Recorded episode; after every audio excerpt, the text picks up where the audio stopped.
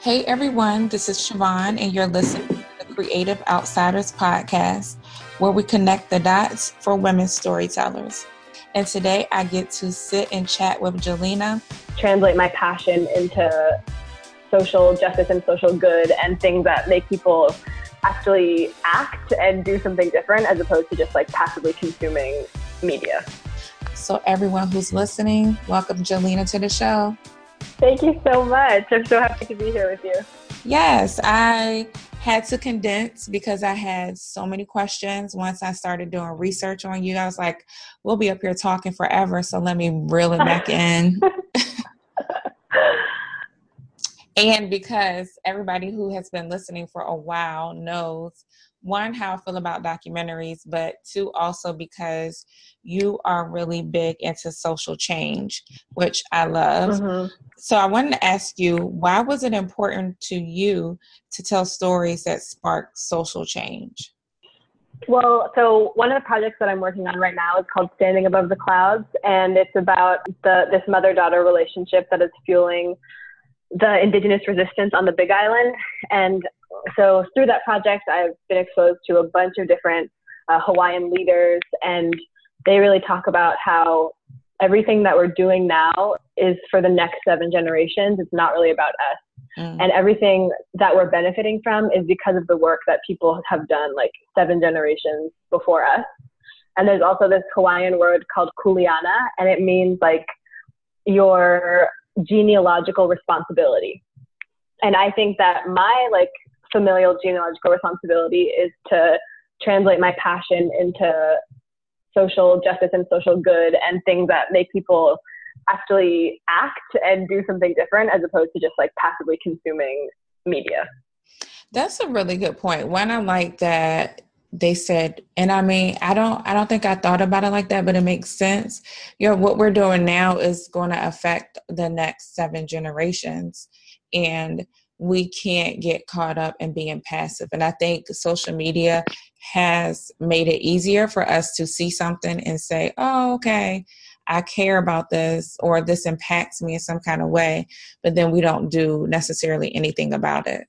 Yeah, or, you know, now with how insane the news has been, not that it hasn't always, you know, been very troubling, but just recently you know, with the separated families, with the mm-hmm. Supreme Court, you know, with this and this and this, there's so many things going on, but there's not as many action points or, you know, things that people can do aside from calling your senator or your representatives, which I think at this point doesn't really feel like it's doing as much as, you know, the severity of the situations really demand. Mm-hmm. So I think art is a great way to help, and film and documentary film, nonfiction film especially, is a great way to you know give people a window into a different kind of life, but then also with my work and with my production company, Breaktide Productions, we are really focused on how can we utilize social media and the tools that we have as a young generation to make sure that people aren't just watching something, but also have a clear path forward after they're finished watching of things that they can do. I like that. I think that's really good because I think it deters people from feeling helpless. Because if you keep mm-hmm. consuming and you see this and you want to be engaged, but then at the end it's just like, okay, you informed me, but then you didn't give me the tools that I needed to go out and leave my mark on the issue. So I think that's very noble of you all. Thank you. Uh, so, since you already mentioned it, Tell us about your production company, the name, and why you decided that you needed to establish a production company. A few months ago, I co founded Breaktide Productions, which is an all woman of color production company. I really felt the need to kind of have a group that, you know, a small group, there's three of us that founded it together, but that really had my back and that we could share resources and help each other navigate both being documentary filmmakers and also being freelancers, freelance videographers, and you know, building a sustainable filmmaking practice. So, you know, these films and passion projects, there's sometimes, or a lot of times, there's no funding really, or there is, but you have to work so hard to get it and go through all these different rounds and, you know, write all these different things and put together all these different materials that it's hard if you don't have some sort of team um, that has your back. And we all really united about the idea that you know, us as women, but particularly as women of color, have always been pushed aside both by white people, white women, and by men of color. And so, how important it was for us to join together and to support each other since um, people like us have generally been the support roles and haven't been able to take the spotlight. And that has translated into our stories not being told and young women of color and everyone really not understanding the impact that women of color have had in every single social movement, you know, really doing all of the work behind the scenes but getting very little recognition. Okay, the three of you all uh, established a production company. So, for creatives who do feel like, okay, I want to establish a production company, how did one y'all say, okay, this is creatively the lane I'm going to function in? And then, what are some like tips you would give people when you're out looking for your like creative tribe to connect with? Because that is very important for indie filmmakers. Yeah, it's super important. I think you know, community is everything. And right now is a really great time to be a young documentary filmmaker, honestly, especially compared to previous times, because equipment has become more accessible and there's a lot of different fellowships that are available for, I mean, not a ton, but there's definitely more than there used to be uh, for emerging filmmakers. And those can give you a kind of community because you're all selected. But beyond that, I think just going to different networking events and meeting different people and you can really only know if you work well with someone or if you like them by working with them. So I mm-hmm. think just doing as many projects that you, as you can. If you have no money, there's probably people your age or your peers that also have no money and you can help each other out on your projects and learn what do you like and what don't you like about a partner. I learned that it's really important for me and a creative partners to have people that can both do the dreaming and the brainstorming and the thinking, but also like stick to a deadline and to a timetable. Sometimes in the creative world is a hard balance to find in collaborators. Yes. but it's really important to know those things about yourself so you know like who would be good for you to work with and who would not be good. But that's all a learning process and I think that's the main like crux of being a young creative is that you're figuring out not only your own voice but also what other voices do you want to contribute to your vision and who do you want to walk into rooms with and that's really why i wanted to do Breaktide Productions because I was like, it doesn't matter if we're working on a all white set or an all whatever set. I want to make sure that I'm walking in with like people that I know have my back no matter what and understand at least to some extent the point of view that I'm coming from.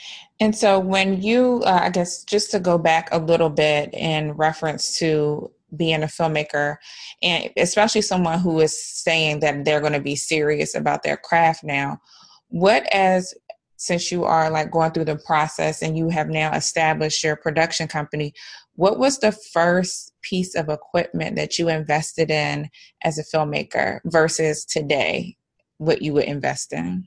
Oh my gosh, the first piece of equipment I invested in was a camera. It was the Canon 70D.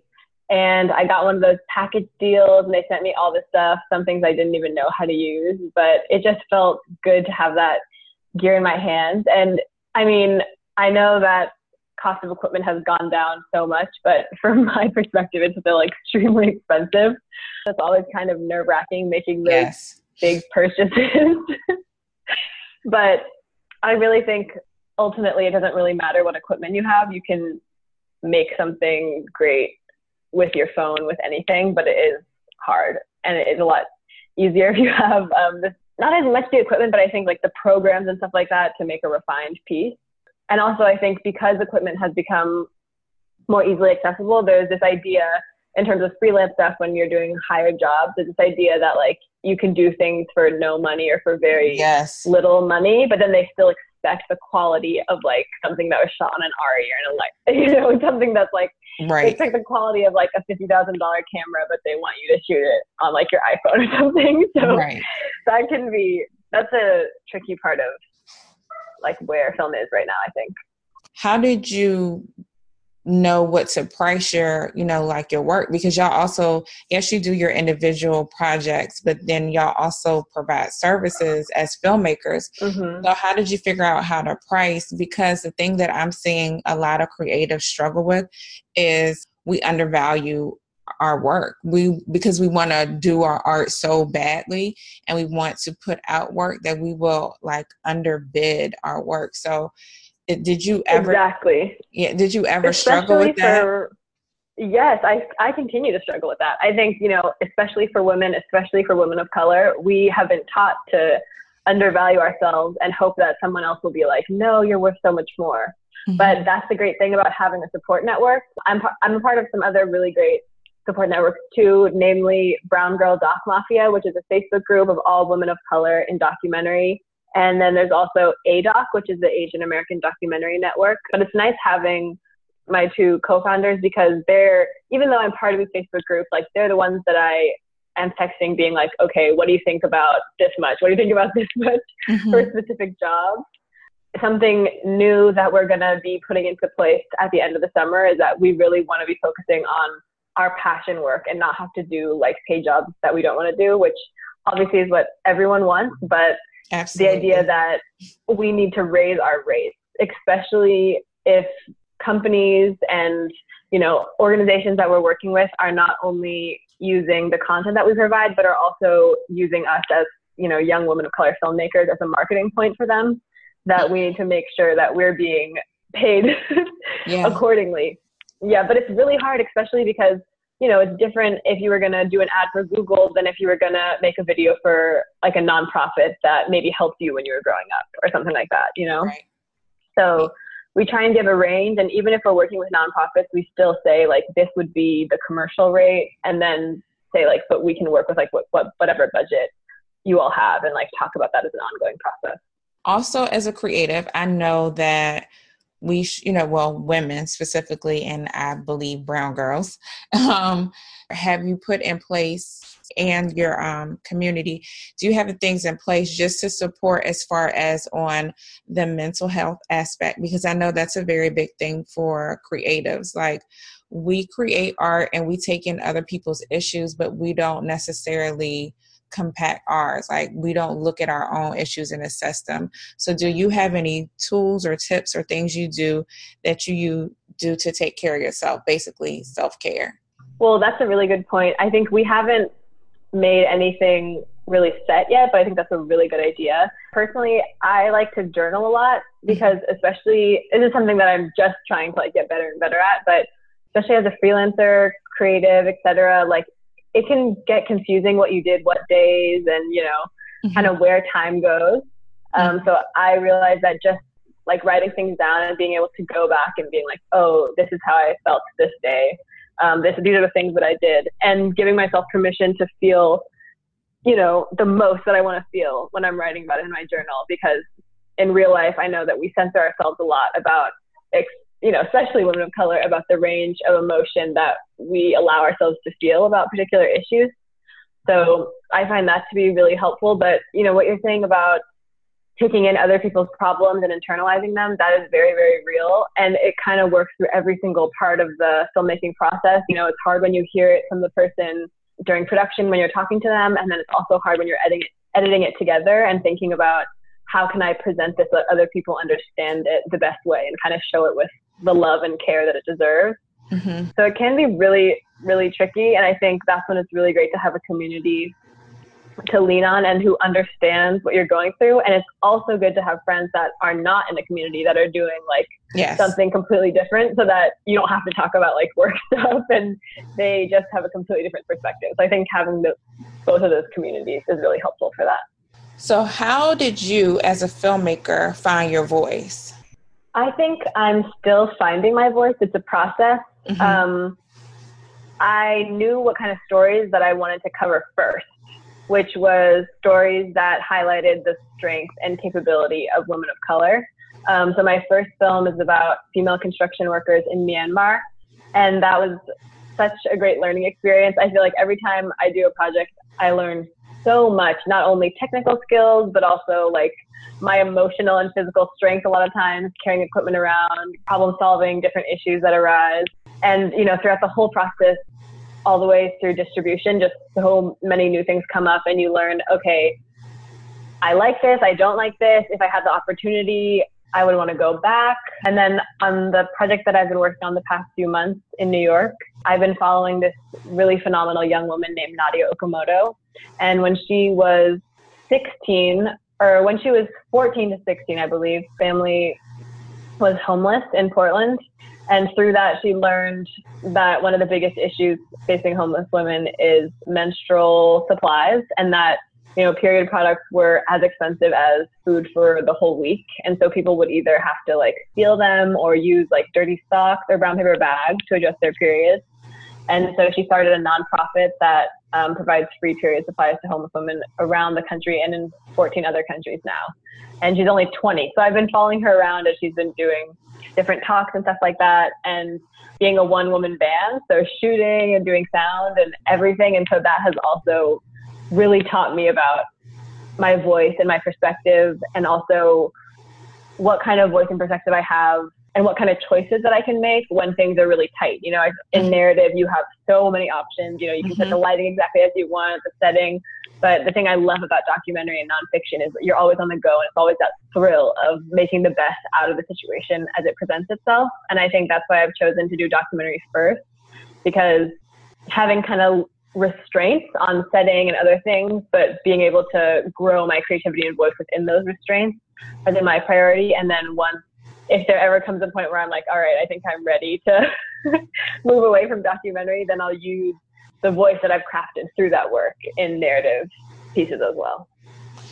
I think that's a good point. I, I think that's to part of the reason why I'm in, attracted to documentaries because it's, I mean, don't get me wrong, I love scripted, but I think it's the point that it's real time. I don't get to manipulate the the subject. Like I don't get to dictate like how you're going to maneuver. So I do think that's the thrill of it.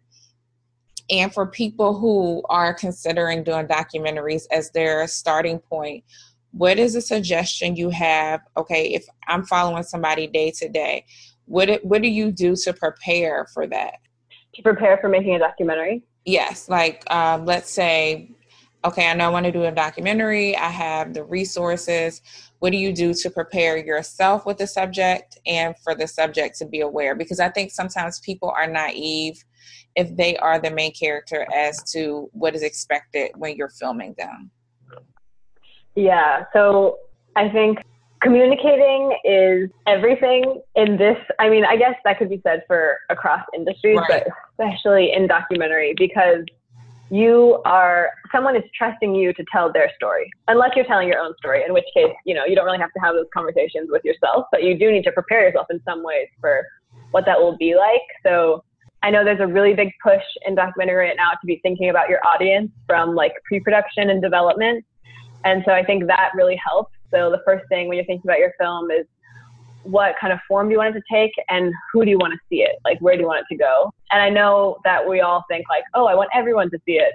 Mm-hmm. But at this point, like, that's probably very unlikely. so you have to think about, like, who is your priority? Is it the community that you're telling the story about that you want to be able to, you know, see this work and benefit from it the most? Or is it like a quote unquote traditional documentary audience that would be probably more elderly, Caucasian, wealthy that would go to like film festivals and things like that, or some sort of mix of both, and then prepare the people that are in the film accordingly because those that's how you'll know how to talk to them about you know who's going to see this, what is it going to be like.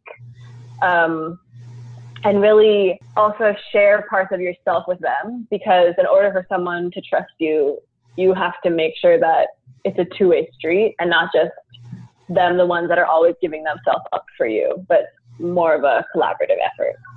I think that is very important, like you said, communication.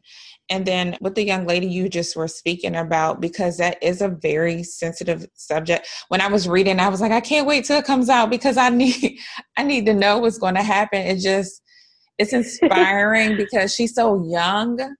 And I'm like, mm-hmm. she has this nonprofit and she's like leaving this really big mark already so when there is a, a topic that it is sensitive because that you're dealing with homeless people and then women mm-hmm. and like their feminine hygiene. Like that's really personal, even for somebody who what isn't homeless. So how are you able to maneuver around that? Because one thing I think about just social media wise, you know how social media now we see like people recording just like everything and it's so abrasive yeah. sometimes. Yeah. And I know we're not that way because we're filmmakers, so we're like ethical or at least we try to be. So how do you how are you in this documentary maneuvering around that sensitive subject? So the thing that's really interesting about Nadya, who um, is the woman that I'm following, is that she speaks very publicly about her trauma and you know her past because it is like the origin story of her work has to do with her trauma. So, you know, mm-hmm. every time she does a speech, every time she talks about her work, she talks about being homeless. She talks about, you know, as I've been filming her, she's opened up a lot more about trauma with her dad and how that it's domestic violence that pushed her family to move across the country and is the reason that they didn't have a support network and were vulnerable to poverty the way that they were so it's been very interesting, particularly with her. Obviously, every person is different, and you have to, you know, feel out what that person will be comfortable with, and also talk to them about what they are and are not comfortable with. But with her, since she talks about her trauma so much so publicly, I found that it was about how to find new and interesting ways to approach it, or mm-hmm. to have her talk about it, and for the audience to feel something. Because sometimes if it's if it comes across as a practice speech, it was kind of alienating for audiences. And even though, you know, she's talking about these things that are very difficult and very, you know, sympathetic and empathetic and things that would be very easy to, you know, to shape her to be a lot less of an uh, amazing person than she is. Mm-hmm. Um, but because she was so practiced with talking about it in initial screenings of work in progresses, some of the people in the fellowship that I've been doing to create this film were a little bit off put by by her and the way that she talked about her trauma. So that was really interesting and not something that I expected. Um, so then I worked with her to, you know, talk about that stuff off the stage and dig a little bit deeper and think about how you can really processing trauma and learning from it and growing from it and being able to talk about it are not always the same thing. Just so, and just like feeling out how that's working for her. But it's actually, I'm going to release a short version of the film, but I think it's actually going to be transformed into a feature as well because she's such a compelling character and all of the strands that I wanted to connect about, you know, social media activism, that's something she's very involved in, and menstrual health, that's what her organization is about, and then this link between domestic violence and poverty and how that comes down on women and particularly women of color are not things that will fit into a short. So right. I'm excited to be continuing that project. That's good. I, I, definitely could see that being a feature. Yeah, that's a lot to try to put into a short. Yeah. As a filmmaker and you're continuing to expand and grow as who you are, is there anybody that you as a filmmaker would love to work with? Oh my gosh, there's so many people that I would love to work with. I think, okay, the first person that comes to mind is Issa Rae because I just love her. And I feel like she's done such a great job at creating her career her way and also mm-hmm. making space for so many other people. And one thing I remember that she said in some interview was that you know everyone's trying to network up but the real mm-hmm. magic happens when you start networking across because those are the people that are really going to like work with you and be there for you and you can all build your careers up together so i was like oh Issa yes. tell us more i remember that line i was like that's such a good line because people do like everybody wants to network and it's so out. true mm-hmm. and is. the people that are up like they don't really want to do nope. anything with you you know no they don't they don't. It's just like, no, we're up here winning and you're going to just have to figure out your own way. So, yeah. I think that's probably one of my favorite lines that she said. good. That's a good one. What is the next for you? I know you're working on your current documentary. What's next for you and what's next for the production company?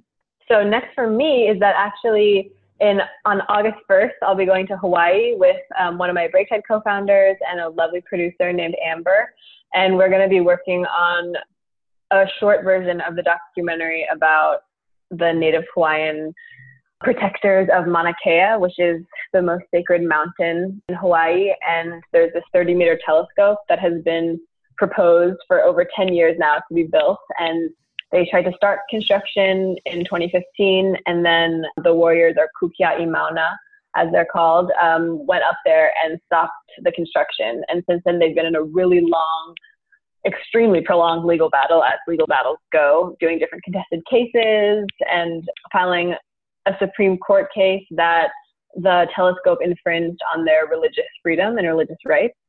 And so the Supreme Court case, the final testimony was just heard June 21st. And so we'll be there in August documenting the mother daughter relationships that are fueling this resistance and the cultural significance behind the mountain and why it's so sacred.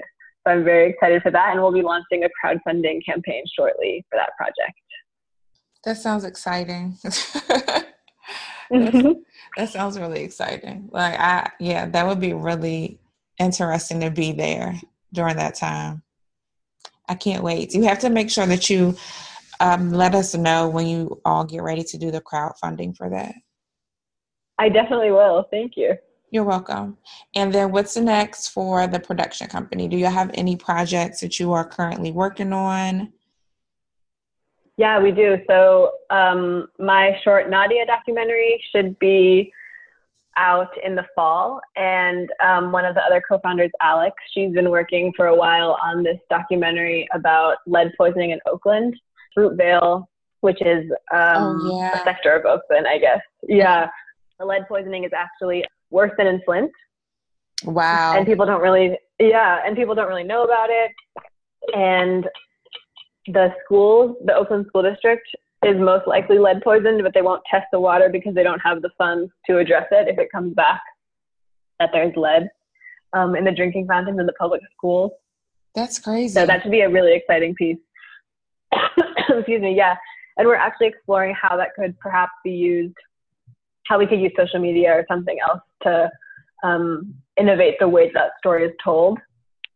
Because it's quite a dense topic, so I'm just trying to figure out the best way to deliver the information, but she's been working on it for I think five or six months now, interviewing a bunch of different community members. Um, and particularly in Oakland, gentrification and lead poisoning are hand in hand because um, there there is lead paint, and then there's specific ways that you have to break down the building so that the paint doesn't get into the water.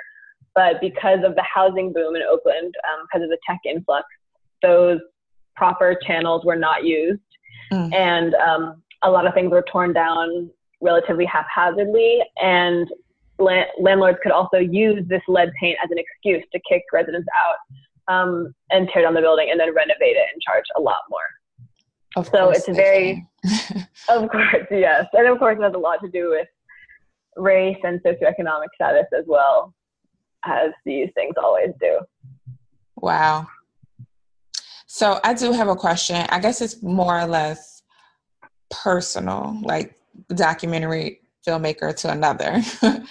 mm-hmm. Because you are covering topics that are, I'm not going to say taboo, but just sometimes it's easier for people to turn their back to it because we can feel like there's just so much crap going on in this world right now. Mm-hmm. How do you stay encouraged to do it? But then also, the biggest thing is the F word funding.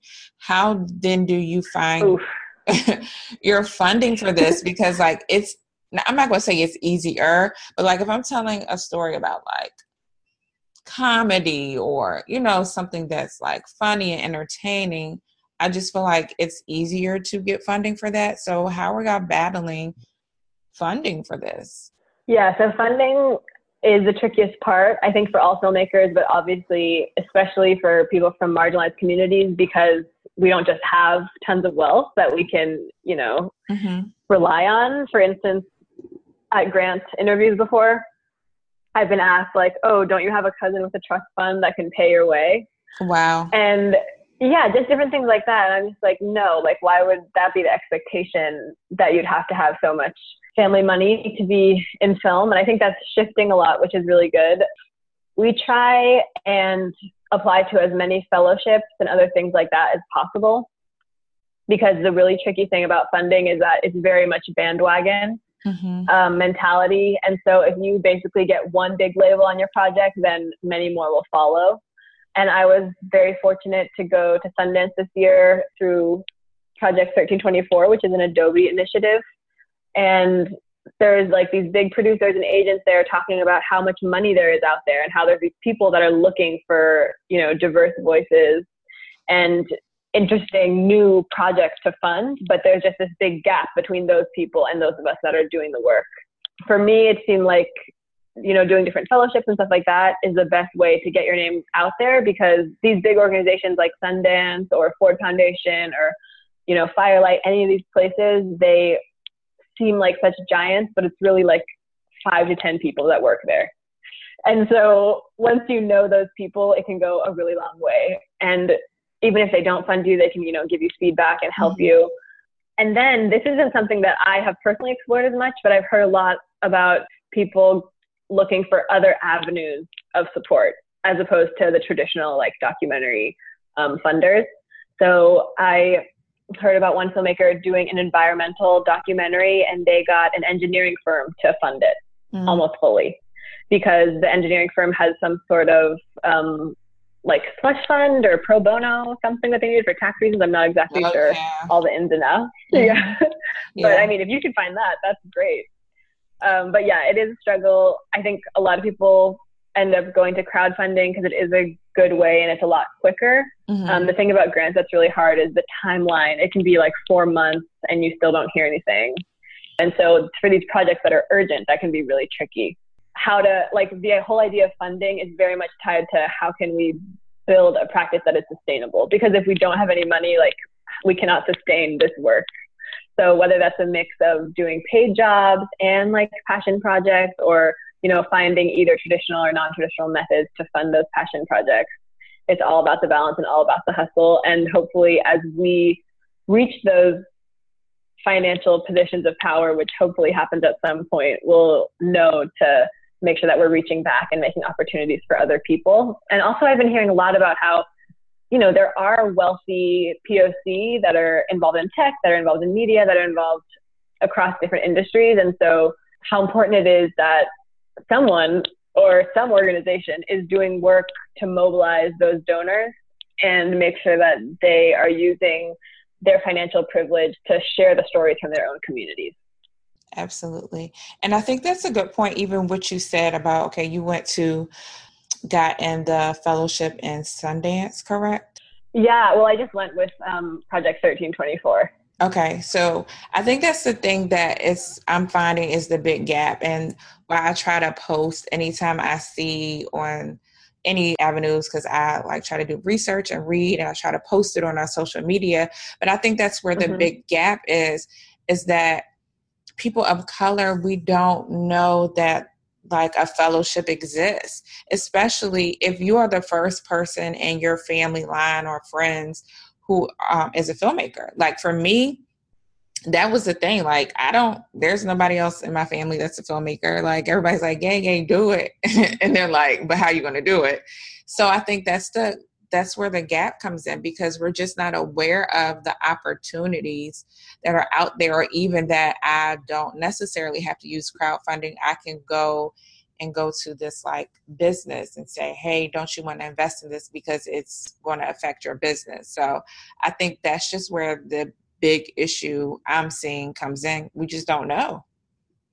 Yeah, and on a more basic level, more basic but also society societal level, I think it's really important for all of us to start talking about money more openly mm-hmm. and talking about you know how much people are making and using statistics. I think there's this like cultural taboo around money where you can only vaguely say like what you need or what you're looking for, but I think that's a detriment to us in the things that we're trying to do. Like if someone is making over 100k doing some tech job that they don't find very fulfilling then how much are they going to use that privilege to support other things hopefully a lot but that's yeah. not what we've seen unfortunately hopefully a lot and if you're listening to us we would gladly take the donation and go tell an amazing story that you can say you were a part of Yeah.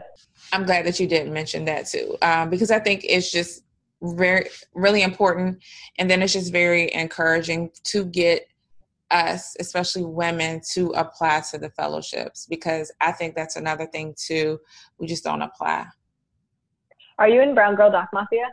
No, but now that you said it, like I'm going to join. I'm going to be in there. Okay, good. You need to be in it because that's where you find out about the fellowships. I think like groups like that, people post them, all these different opportunities, and you know it is super exhausting to keep applying to stuff and sometimes never hearing back, and you have to figure out you know what is worth applying to, just because a lot of them have application fees, but mm-hmm. that's really how to get your name in the game, I think. Yes. So everyone who's listening, you know, I'm an encourager. Apply. Of course, do your research, do your due diligence, and see what mm-hmm. it is works best for you because everybody needs to be saving their coins. And I know everybody who are creatives and filmmakers, we're frugal, so you got to stretch your yes. money. gotta stretch your money. So, um, and I just started reading "Behold the Dreamers" by Imbolo Mbue, I believe last name is, and mm-hmm. it's also a New York-based book about it's fiction about the chauffeur for one of someone high up in Lehman Brothers as that collapse goes down, and it's just such a great read. Okay. Uh, if well, you don't know, but I'm a a book junkie, so it's so sad. Like every time somebody is on the show and they tell me a book, I have like ordered it and I just have a stack of books. It's ridiculous. have you read Behold the Dreamers yet? No, so now I'm gonna have to get it.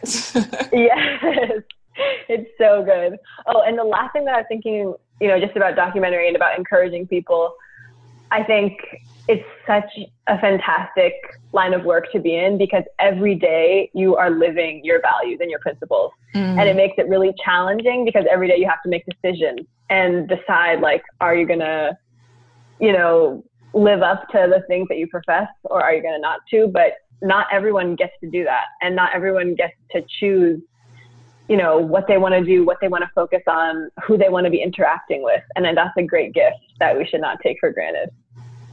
You know what? That was. See, I'm a fan of one-liners. I call them one-liners. I'm gonna have to write that down in my journal. No, that's a very good point. I mean, that I think that's why I'm so passionate about documentaries because I feel that way. Like I want to tell people stories who, especially, well, specifically women who embody being able to overcome and then excel and like make a difference in their community. Like that's so important to me because we usually and there's nothing wrong with men doing that. Like I don't want people to think like I'm men bashing because I'm not. But we always growing up we saw like you know a man coming in making an impact in his community changing it mm-hmm. we just didn't see that for women and it's like like you said even like if you look throughout history like women make it happen like we will be on the ground working and we will change. And especially if it's something we are passionate about it, we're going to go do the work and we're going to make it happen. Yeah, and a lot of those men that are revered by history, they would be nothing without the women that supported them, fed them, took care of their kids, yes. did all the flyers for all their events, cooked yes. for all their meetings, and sometimes literally did their jobs for them. Yes, yes, yes. So that's a very good one liner. So when you see me talk about it I'll be like, she gave me all the best one liner ever. Like, yes. Well, I enjoyed our talk, and I am a big supporter of people supporting one another. So let us know how we can stay in touch with you, social media, and how else we can connect with you. Yes, thank you so much. I am a big supporter of that too. Um, my production company is called Breaktide Productions, and we're at Breaktide on Instagram. My Instagram is at jalena.kl. Um, and our websites and all of our other information is on there. So I think that would be the best way to stay in touch. Our Facebook pages are also the same as Instagram, both my personal one and the one for Breaktide. And please reach out if you have any project ideas or you want to work together because we're always open to that. Yes, make sure you reach out and you connect. And you all know that um, if you have questions, you can send us an email at the creative outsiders at gmail.com. And also, if you are trying to, to connect with us on social media, you can go to Instagram, you can go to Facebook, and also make sure that you don't just talk about it, but you be about it. Go live those filmmaking dreams. Make sure you subscribe, leave comments, give us feedback, let us know what you want to hear from us. Until next time.